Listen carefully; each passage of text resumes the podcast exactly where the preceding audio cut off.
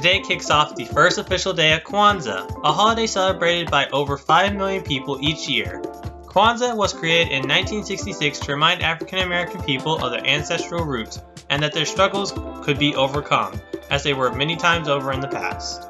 A combination of rejoicing the first fruits of labor, celebrating children as new birth, and encouraging peace to ensure the longevity of the people are all a part of Kwanzaa. Dr. Karenga, a longtime scholar and educator of the African diaspora, devised Kwanzaa to include seven principles, symbolized by seven candles over seven days. The principles represent day one, Umoja, unity. Day 2, Kujichagulia, self determination. Day 3, Ujima, collective work and responsibility. Day 4, Ujamaa, cooperative economics. Day 5, Nia, purpose. Day 6, Kuumba, creativity. And day 7, Imani, faith. Why is Kwanzaa important to you? Kwanzaa is important to me because it connects me to our African roots and heritage.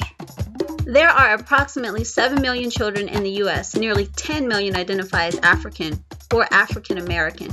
Although on December 21st, the Census Bureau's Vintage 2021 report informed us that the population grew by its lowest percentage since the nation was founded, only 0.1%. Partially due to COVID 19 and other factors, people are still trying to make it through the day.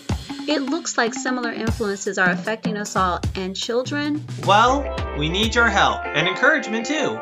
If you see a child in need, offer kindness. And remember, we will bear the burdens and joys of today in a tomorrow world. We wish you peace in 2022. Sources for this segment of Bits and Pieces are Census.gov, the Annie E. Casey Foundation Kids Count Data Center, Children's Defense Fund, and the official Kwanzaa website.org. Thanks for listening. When you donate 99 cents a month or more, our 501c3 LSN Kids gains 10%. Hit the support button to contribute today. Thanks for listening.